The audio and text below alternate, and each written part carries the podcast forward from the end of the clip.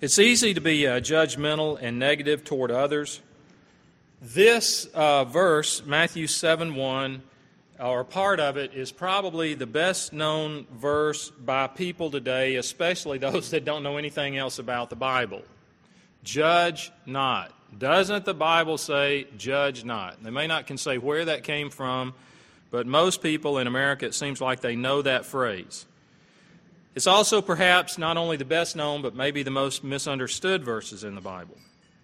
As I mentioned, this is the Sermon on the Mount. It's the longest sermon of Jesus we have recorded in the, uh, the New Testament. It's describing, the sermon is describing the characteristics of a true believer. And Jesus is saying throughout this sermon that God is interested in the heart. And when those people, like we today, tended to think that uh, devotion to the Lord was only determined by external actions, what you did, what other people saw in your life. Jesus is stressing here that it's in the heart. And yes, the actions follow, but the heart is where it begins. So he's drawing the contrast between what the people were taught in that day by the religious leaders, the Pharisees, and others who placed all their emphasis on external religion. That's why he's covered such uh, ideas earlier in the sermon, like murder, that it's not just outward, it's also you can commit it in your heart. Um, but beginning in this section of the sermon, this last chapter, chapter 7, he's saying now he's going to focus on certain things that can hinder uh, Christian service, such as anxiety. He's going to talk about worry. Uh, he talks about concerns about money, finances. And here he mentions another area that can ruin your witness and, and neutralize your witness to other people, and that's a harsh, judgmental attitude. I think we can probably all relate to that, having been on the delivering end or the receiving end of that. It's possible to stand for what is true and right, but do it in the wrong way. Uh, Wayne Herring was here a few months ago. He spoke at our missions conference in February, and he preached on that Wednesday. I forgot the particular date. Uh, he preached here. I remember Wayne telling me uh, some time ago that as a young pastor, he stood up, and in the Presbyterian Church, we have these uh, regional meetings made up of representatives from the churches in that area, the Presbyterian churches, and they're called presbytery meetings. Well, anyway, he had been at one of those meetings with these other pastors and officers from these churches, and he had stood up and he said something about some issue. He didn't even tell us what the issue was, it, that wasn't important. It's just that when he sat down, an older, godly man spoke to him later and said, Young man, when you speak, there's a lot of heat, but not much light. And sometimes we can, uh, we can speak and there'll be a lot of heat, but there's not a lot of light there. Uh, when I was in uh, seminary, we would go out on Sundays and preach in small churches that did not have pastors. They would contact the seminary and say, "Hey, we, you know, we're a, we're a small church out in the uh, in the country, and you, can you send a student to preach for us on Sunday?" And so the story was told, and honestly, I, I don't know if it's true, but it was kind of a legendary story. That a, that a student went out to preach at a certain church, and he preached on the subject of hell. And the next week, another, a different student went out to the same church, and unaware of what the student the previous week had preached on, he preached a sermon on hell. Well, the, the representative from the church contacted the seminary later and said they wanted the second young man to be their preacher on a regular basis. And uh, when asked why, they said, well, he preached about hell as though he didn't want us to go there. You and I can stand for biblical truth and, and, do it with the wrong attitude if we don't understand part of what Christ is, is saying here. So in verses 1 and 2, he just says simply, Do not judge, or you too will be judged. For in the same way you judge others, you will be judged, and with the measure you use, it will be measured to you. This, uh, I mentioned this has been misunderstood. I think it's misunderstood by those who have suggested that believers, those who claim to follow Christ, are never to evaluate anything. We're never to criticize anyone for anything. Uh, now, that's very convenient today because our day hates absolutes, especially absolutes about God or moral absolutes. And so, this very simplistic interpretation is very convenient. It's a convenient escape from confrontation and accountability. Um, and many today just prefer to speak of uh, morality like love, compromise, unity, and they would say those are the only doctrines worth defending love, compromise, and unity. And therefore, if you hold strong convictions and speak up, then you're seen as a troublemaker. Uh, but if you look, if you look back at the history of civilization and the church, and especially when there were times of spiritual and moral reformation and transformation, there was always confrontation and conflict. It was always there. Um, if you read about the prophets in the Old Testament, they were never invited back a second time. and they usually weren't invited the first time. Uh, they were always resisted, and often by those who claimed to be God's own people. If you go back to our history, Protestants, to the Protestant Reformation a few hundred years ago, uh, our forefathers in the faith uh, had strong convictions and uh, very theological and principled. And so we are to use critical powers. We're to, to discern between truth and error and what's good and evil. In fact, in this same sermon by Jesus, much of Christ's teaching in the sermon assumes we will use our critical powers to evaluate things. Look at verses 15 through 20. Well, just 15, same chapter. Watch out for false prophets. They come to you in sheep's clothing, but inwardly are ferocious wolves. By their fruit you will recognize them. What's he saying? Evaluate. So if back in verse 1, if, if, it, if, if do not judge means don't evaluate, then, then there's a great inconsistency just a few verses later when he, he's saying you should look at the fruit of a person's life and evaluate what they're teaching. 1 Thessalonians chapter 5 says, Test everything, hold on to what is good. 1 John chapter 4 says, Dear friends, do not believe every spirit, but test the spirits to see whether they are from God, because many false prophets have gone out into the world. There was a great Russian novelist, Leo Tolstoy, and he would use this passage to say that Jesus condemned courts of law.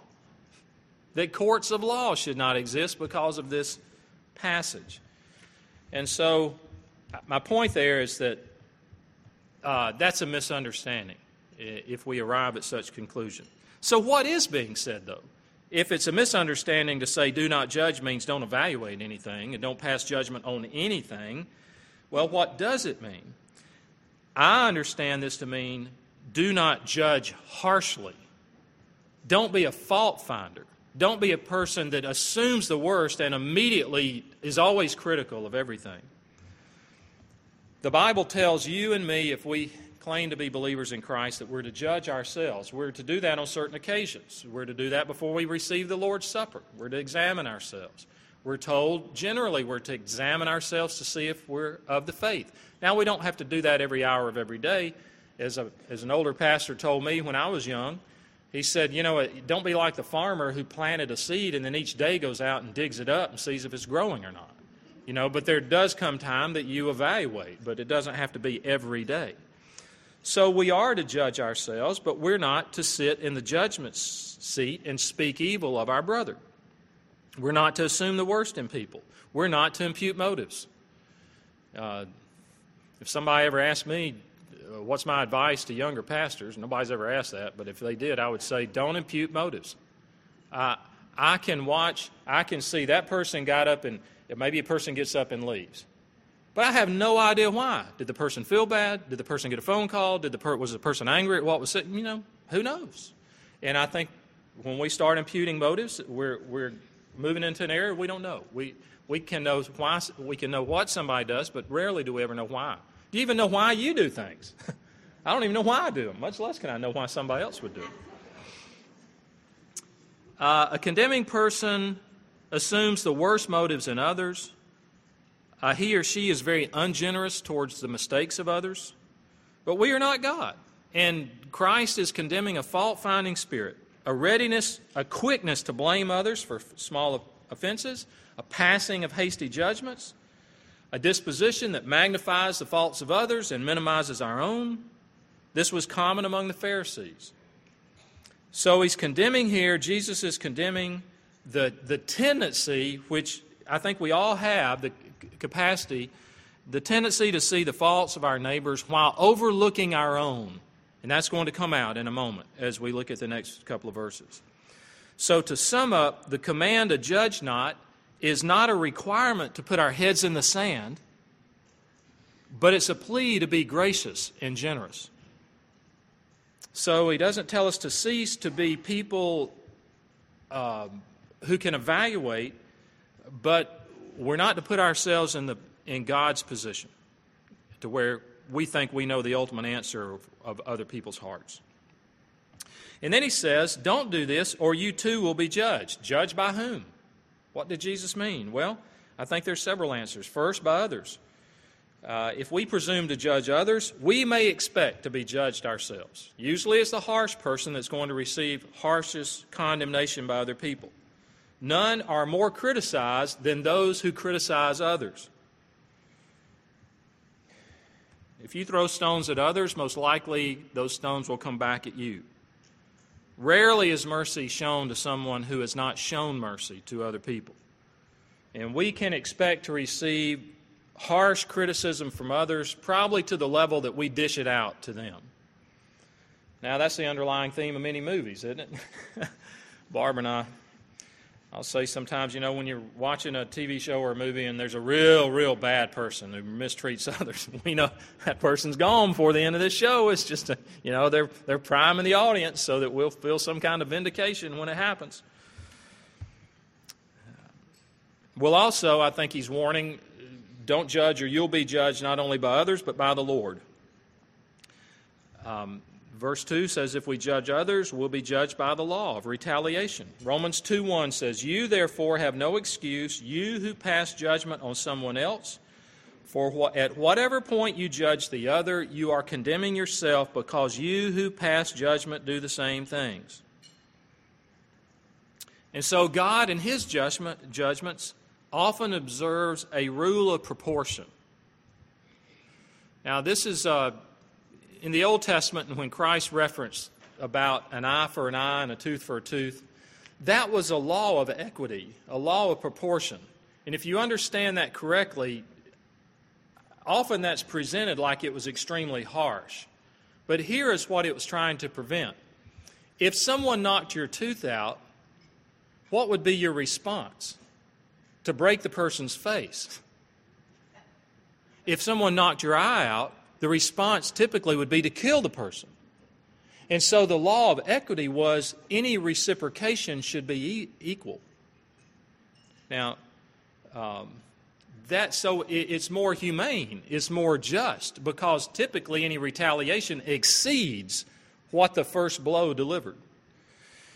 So in Romans, I mean, sorry, in Revelation 18, God observes a rule of proportion. Give back to her as she has given, pay her back double for what she has done. What will we do if God rises up and judges us the way that we have judged others? You ever see a dollar bill that's got someone's mark on it? You know, they put a little thing, and maybe y'all do that. I don't know. And it, it, they're trying to see if it comes back to them. They're trying to say, I spent this dollar in this city. I want to see if I ever get it. So I'm going to, you know, put my initials on it or something like that.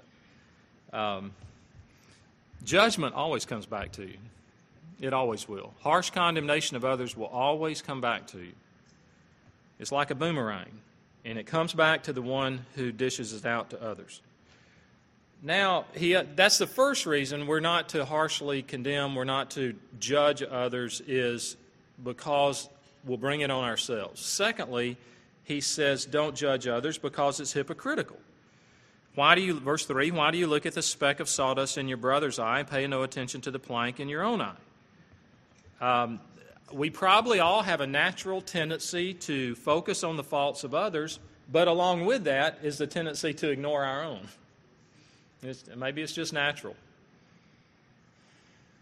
The fall has made us sinners. So we're not in a position to give ultimate judgment to our fellow sinners. Now, he gives this picture that's, that I think was intended to be uh, a, a slightly humorous. And it's the idea of looking at the speck in your brother's eye while there's this log in your own. I saw a drawing of this once. I saw a Christian cartoon, and it has this person like with a railroad tie coming across their face, and they are trying to point out a tiny little speck in this other person's person's eye. Um, and the point, what's, what Jesus' point here is that you and I have a fatal tendency to exaggerate the faults of others and to minimize the gravity of our own sin. And I think most of us find it impossible when comparing ourselves to others to be completely objective and completely impartial. Because regardless of who we are, and